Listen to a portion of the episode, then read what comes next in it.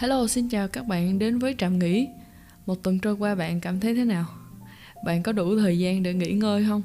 À, Huyền hy vọng Trạm Nghỉ giúp bạn có một thời gian nghỉ ngơi mỗi tuần Để suy ngẫm về những điều thật sự quan trọng cho chính đời sống mình à, Chúng ta đã trải qua series đầu tiên vô cùng quan trọng là bắt đầu Hy vọng những thông điệp trong series vừa rồi giúp các bạn có một khởi đầu tốt và chắc chắn trong mối quan hệ với đấng tạo hóa yêu thương của chúng ta và Hiền cũng hy vọng rằng là bạn đã được tiếp thêm đức tin nơi Chúa. Tuy nhiên thì một mối quan hệ tốt cần được dựa trên sự hiểu biết về người kia. Bạn không thể và cũng không nên đặt niềm tin vào một người mà bạn không thực sự biết rõ. Nhưng mà khi đã biết rõ thì niềm tin của bạn sẽ tự động tăng lên. Cũng như vậy trong mối quan hệ của chúng ta với Chúa, để có thể tiếp tục bước đi cách gần gũi và tăng trưởng, à, tin cậy Chúa nhiều hơn thì bạn cần hiểu Ngài nhiều hơn à, có bao giờ bạn thắc mắc giống như hiền là thật sự là ngày xưa khi mà mình đi nhà thờ hay là mình tin chúa thì mình cũng rất là thắc mắc mình nghĩ là không biết là chúa giêsu có thật như vậy không? Để chúa có thật là quyền năng hoàn toàn hảo đến như vậy không? Hay là đây chỉ là mình đang cố gắng để tự tạo ra một cái ờ, vị thần hay là một cái thượng đế hoàn hảo để mà mình tin vào để mình nương dựa trong những lúc mà mình yếu đuối? Thì uh, thế giới ngày hôm nay có rất là nhiều quan điểm khác nhau về Chúa Giêsu và chắc là các bạn cũng đã từng nghe rồi. Uh, có người thì tin rằng là Chúa là một đấng tiên tri, có người thì tin rằng ngài là một người thầy vĩ đại hay là một một vĩ nhân hay là một người mà có đạo đức vô cùng chuẩn mực. À, có người thì thậm chí không tin rằng ngài thật sự đã từng sống trên đất và, và ngài chỉ là một nhân vật thần thoại hay là một tác phẩm của trí tưởng tượng thôi. Có lẽ bạn đã nghe những cái quan điểm như vậy. Như vậy thì làm sao chúng ta có thể biết chắc những điều chúng ta tin về Chúa Giêsu là đúng? Liệu ngài có đáng để chúng ta tin cậy không? Và loạt bài mới này của chúng ta sẽ thảo luận về chủ đề này đó là Chúa Giêsu là ai? Bạn nghĩ Chúa Giêsu là ai? À, quan trọng không phải bạn nghĩ ngài là ai mà quan trọng là ngài thật sự là ai à, Chúa Giêsu nói ngài là ai? Chúng ta thấy là xuyên suốt kinh thánh à, Chúa Giêsu nói ngài là Đức Chúa Trời. Thì ngày nay chúng ta sẽ cùng xem xét xem Chúa Giêsu có thật sự là Đức Chúa Trời không và ngài là ai. Thật sự thì trước kia Huyền à, khi còn nhỏ mình cũng thắc mắc nhiều lần không biết là Chúa có thật không. Cho đến khi mình học lịch sử và học tiếng Anh thì mình phát hiện ra Chúa Giêsu chính là nhân vật để chia đôi dòng lịch sử loài người. Trong tiếng Anh thì chúng ta có hai cái ký tự viết tắt để gắn vào thời gian đó là BC à, hay là BC đó.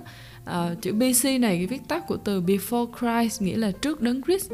Và chữ AD là có nghĩa là sau công nguyên thì chữ AD này là một từ tiếng Latin có nghĩa là Anno Domini dịch ra tiếng Việt là năm của Chúa. Trong thời kỳ cổ đại thì mỗi một cái nền văn minh có những cách tính năm khác nhau và với đế quốc La Mã thì họ gắn năm vào các cái đời vua. Ví dụ như là bạn sẽ nghe là năm thứ mấy ờ, đời vua Caesar gì đó. Ờ, có cái sự kiện gì đó. Bạn có thể bắt gặp cái cách tính năm như thế này hay là cái cách ghi chép năm như thế này trong lịch sử Việt Nam. Khi mà chúng ta thấy là ở đời vua Hùng thứ 18 hay là đời vua Hùng thứ 16 thì có chuyện gì chuyện gì. Và cái cách tính năm này nó tồn tại rất là lâu, cho đến năm 525 sau công nguyên. Dionysus ông nhận thấy là có những cái hoàng đế La Mã quá độc ác và cái việc để tên của họ à, gắn với những cái mốc thời gian của lịch sử, những cái sự kiện lịch sử giống như một cái hành động tôn vinh sự gian ác của họ. Vì vậy ông bắt đầu lấy một cái sự kiện khác làm cột mốc và đó là sự kiện Chúa Giêsu Giáng sinh. Ông gọi những năm trước khi Chúa Giáng sinh là BC, tức là trước khi Chúa Giáng sinh. Khoảng 200 năm sau thì cách tính này được phổ biến hơn và người ta thêm vào cái khái niệm là AD. AD là Anno Domini là năm của Chúa chúng ta và nó được dùng cái khái niệm BC và AD được dùng cho tới ngày hôm nay. Sở dĩ cái cách tính lịch này được trở nên phổ biến như vậy vì sự ảnh hưởng vô cùng lớn của Chúa Giêsu và cơ đốc giáo trên nền văn minh và sự phát triển của châu Âu. Thật là lạ lùng phải không các bạn? Sự kiện Chúa Giêsu Giáng sinh thật sự đã chia đôi dòng lịch sử thế giới và ngài có liên hệ đến mỗi đời sống và mỗi sự kiện ở trong lịch sử mỗi thời điểm lịch sử đều hướng về cái sự kiện Chúa Giêsu ra đời hay Chúa Giêsu đến thế gian điều này cho chúng ta thấy một cái bằng chứng không thể chối cãi về sự tồn tại và sự ảnh hưởng vô cùng đặc biệt và vô cùng lớn, không thể chối cãi của Chúa Giêsu đối với lịch sử nhân loại như vậy, điều chúng ta cần phải làm sáng tỏ tiếp theo đó là ngài là một nhân vật đã từng sống có thật. Như vậy thì ngài có phải là đức chúa trời không? Bạn không phải là người duy nhất có thắc mắc này. Từ khi chúa giêsu xuất hiện và thi hành chức vụ của ngài thì người do thái đã không ngừng thắc mắc ngài là ai rồi. Ngài có phải là đấng messi không? Và cũng trong kinh thánh thì rất là nhiều lần Chúa Giêsu gián tiếp bày tỏ cho họ về chính Ngài. Hôm nay chúng ta sẽ xem một câu chuyện ví dụ. Câu chuyện này được cả ba sách phúc âm ký thuật lại và mời các bạn cùng xem cái à, bản kỹ thuật trong mát đoạn 2 từ câu 1 đến câu 12 thì xin đọc cho các bạn nghe ha. Mấy ngày sau Ngài vào lại thành Capernaum. Người ta nói cho nhau biết Ngài đang ở trong nhà. Thế là nhiều người kéo nhau đến đầy nghẹt nhà, trang ra cửa và Ngài giảng đạo cho họ. Bây giờ người ta đem đến cho Ngài một người bại do bốn người khiêng. Khi bốn người ấy thấy không thể nào đem người bại đến gần Ngài vì đám đông không nhường lối, họ gỡ bẩn trên mái nhà ngay chỗ Ngài ngồi để lộ ra một khoảng trống rồi dòng người bại đang nằm trên cán xuống. Khi Đức Giêsu thấy đức tin của họ, Ngài nói với người bại, hỡi con, tội lỗi con đã được tha. Lúc ấy có mấy thầy dạy luật đang ngồi ở đó, họ nghĩ thầm trong lòng, tại sao người này dám lộng ngôn như thế? Ngoài một mình Đức Chúa Trời, ai có quyền tha tội? Ngay lập tức trong tâm linh Ngài, Đức Chúa Giêsu biết họ đang nghĩ gì. Ngài nói với họ, tại sao trong lòng các ngươi thắc mắc về những điều ấy? Nói với người bại điều nào dễ hơn? Nói tội lỗi ngươi đã được tha, hay nói hãy đứng dậy, vác cán của ngươi và đi? Nhưng để các ngươi biết con người có quyền tha tội ở thế gian, Ngài phán với người bại, ta bảo ngươi hãy đứng dậy, vác cán của ngươi và đi về nhà. Người ấy lập tức đứng dậy, vác cán đi ra trước mặt mọi người, đến nỗi mọi người đều kinh ngạc và tôn vinh Đức Chúa Trời rằng chúng ta chưa hề thấy một việc như thế xảy ra bao giờ. Đây là một câu chuyện thật thú vị. Có nhiều điểm mà chúng ta có thể quan sát và học hỏi được ở trong câu chuyện này. Tuy nhiên, trong khuôn khổ của ngày hôm nay thì chúng ta sẽ tập trung xem Chúa Giêsu đã bày tỏ điều gì về chính Ngài và các lãnh đạo Do Thái hiểu điều đó như thế nào. Lúc này Chúa Giêsu đang giảng dạy cho mọi người bên trong một ngôi nhà và như chúng ta đã thấy thì tin đồn về ngài khiến cho người ta kéo đến với ngài rất đông và trong đó có một người bị bại liệt và bà người này được khiêng đến với Chúa Giêsu và bởi bốn người bạn và khi mà đến nơi thì cái đám đông không có chịu nhường đường cho những người này để họ có thể đến với Chúa. Vì vậy họ không có cách nào để đến gần Chúa. Họ nghĩ ra một cái phương án rất là táo bạo và liều lĩnh. Họ gỡ mái nhà chỗ Chúa ngồi, rồi dòng cái người bại đang nằm ở trên cái cán xuống trước mặt Ngài người bại này có những người bạn thật là tuyệt vời, nhưng mà rất là à, đó là khi mà Chúa Giêsu thấy cái người bại này đó ngài không có chữa lành cho ông ngay ngài cũng không hỏi ông là con muốn gì. Nhưng mà ngài nói luôn là tội lỗi con đã được tha. Thì ngay lập tức các chuyên gia luật pháp của do thái họ kết luận là ông này nói lộng ngôn vì chỉ đức chúa trời mới có quyền tha tội thôi. Hay nói cách khác thì qua cách nói của chúa giêsu họ ngầm hiểu rằng ngài đang tuyên bố ngài là đức chúa trời. Chúa Giêsu biết cái điều họ nghĩ và Ngài hỏi họ một câu hỏi mà hiện cho rằng vô cùng hóc búa. Ngài hỏi là nói tội lỗi ngươi đã được tha hay là nói hãy đứng dậy, vác cán của ngươi mà đi. Câu nào dễ hơn? Các bạn nghĩ rằng hai câu đó câu nào dễ hơn? Nói tội lỗi ngươi đã được tha thì cũng chẳng có gì để chứng minh cả, đúng không? Nhưng mà khi nói điều đó thì là mình đang gián tiếp nói là mình là Đức Chúa Trời, tại vì ngoài Đức Chúa Trời ra không ai có quyền ta tội cả. Vì vậy thì câu nói đó sẽ là phạm thượng và nó rất là khó để chứng minh một người nào đó đã được tha thứ tội lỗi, làm sao mình biết được? Còn nếu mà nói với người bại rằng, hãy đứng dậy vác cái cán của ngươi mà đi, thì câu này thật là điên rồ. Vì nếu sau khi nói xong á, mà người bại vẫn nằm đó thì ôi thôi, thật là ngớ ngẩn, phải không? Con người nào có thể khiến một người bị bại liệt đứng dậy vác giường đi sau một câu nói? Cả hai câu nói này đều bất khả thi như nhau. Đây là câu hỏi vô cùng hóc búa và lắc léo, tại vì chẳng có câu nào dễ trong hai câu nói đó cả. Nếu là người bình thường, sẽ chẳng ai chọn nói câu nào trong hai câu đó hết.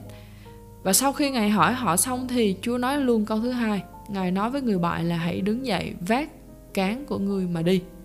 Và người này đứng lên vác cái cán đi trước sự kinh ngạc của tất cả mọi người chứng kiến ở đó các bạn thấy là ngài tuyên bố một câu vượt thẩm quyền con người đó là tuyên bố về sự tha thứ cho người bại này. Và sau đó ngài làm một điều để chứng minh cái thẩm quyền tha thứ đó đó là ngài khiến cho người bại đó có thể đứng dậy và bước đi. Cho nên Chúa Giêsu không chỉ công bố à, ngài là Đức Chúa Trời nhưng ngài đang gián tiếp chứng minh ngài là Đức Chúa Trời bằng cách chữa lành cho người bại và tuyên bố tội lỗi người này đã được tha thứ. Huyền tin đây là giây phút lịch sử của cuộc đời người này. Anh ta nhận được sự tha thứ tâm linh và sự chữa lành thuộc thể. Bạn nghĩ gì nếu bạn là một trong những người chứng kiến trong đám đông đó? Nếu là Hiền thì Hiền chắc sẽ vô cùng tò mò về Chúa và sẽ tiếp tục theo Chúa để xem Ngài có thật sự là Đức Chúa Trời giống như Ngài tuyên bố không. Và nếu chúng ta xem xét tiếp tục ở trong Kinh Thánh thì chúng ta sẽ thấy Chúa Giêsu làm nhiều điều để chứng minh lời nói của Ngài. Tuy nhiên đây là những điều Ngài tuyên bố về chính mình trong Kinh Thánh. Vậy nếu mà mình không dùng Kinh Thánh để chứng minh thì Chúa Giêsu có thật là Đức Chúa Trời như Ngài đã tuyên bố không? Chúng ta có thể chứng minh điều này qua phương pháp loại suy.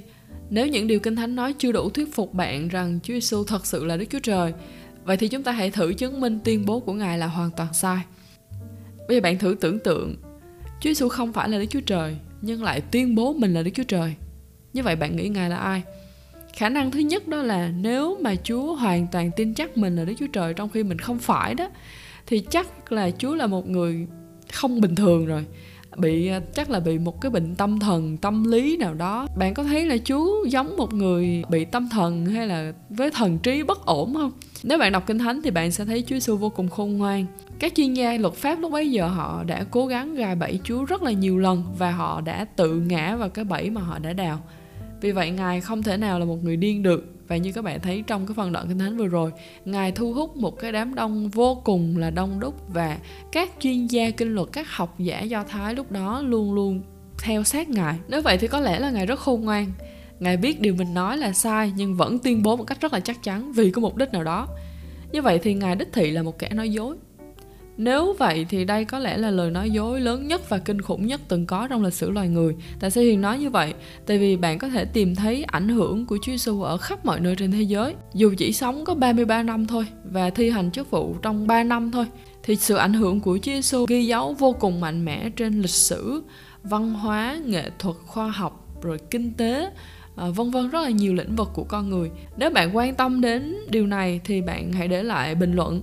Chúng ta sẽ dành một số riêng để nói về sự ảnh hưởng của Chúa Giêsu một cách cụ thể hơn.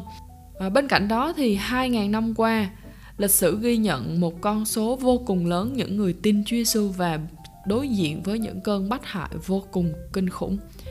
Hàng triệu người đã sẵn sàng chết vì đức tin nơi Chúa Giêsu bạn có nghĩ rằng một kẻ nói dối có thể để lại các ảnh hưởng vô cùng lớn như vậy không? Có lời nói dối nào có thể tồn tại hàng nghìn năm dù trải qua những cái sự bắt bớ khủng khiếp như vậy không? Và chính Chúa Giêsu đã chết vì cái lời tuyên bố này. Liệu ngài có ngu ngốc tới mức mà chết vì một cái lời nói dối như vậy không? Không có cuộc đời của con người nào từng sống trên đất mà có thể đem lại tranh cãi, tranh luận nhiều như Chúa Giêsu hàng tỷ người sẵn sàng chết vì ngài nhưng mà cũng có hàng triệu người chống lại ngài. Và muốn chứng minh rằng ngài không phải là Đức Chúa Trời như ngài đã tuyên bố và như chúng ta thấy, sự ảnh hưởng của Chúa Giêsu không dừng lại, nhưng mà mỗi ngày mỗi ngày chúng ta thấy được sự ảnh hưởng đó lớn hơn rất là nhiều trên hàng tỷ cuộc đời. Vì vậy bạn cần đưa ra kết luận cho chính mình, hoặc Ngài là kẻ nói dối với cái lời nói dối kinh khủng nhất trong lịch sử, hoặc là Ngài kẻ điên quyền lực nhất từng sống ở trên đất, hoặc Ngài chính là Đức Chúa Trời như Ngài đã tuyên bố.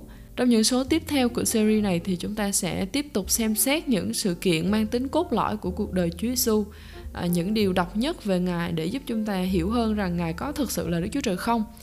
Tuy nhiên hiển khích lệ bạn hãy tra xét và suy nghĩ điều này một cách cẩn thận vì điều này vô cùng quan trọng với đời sống bạn.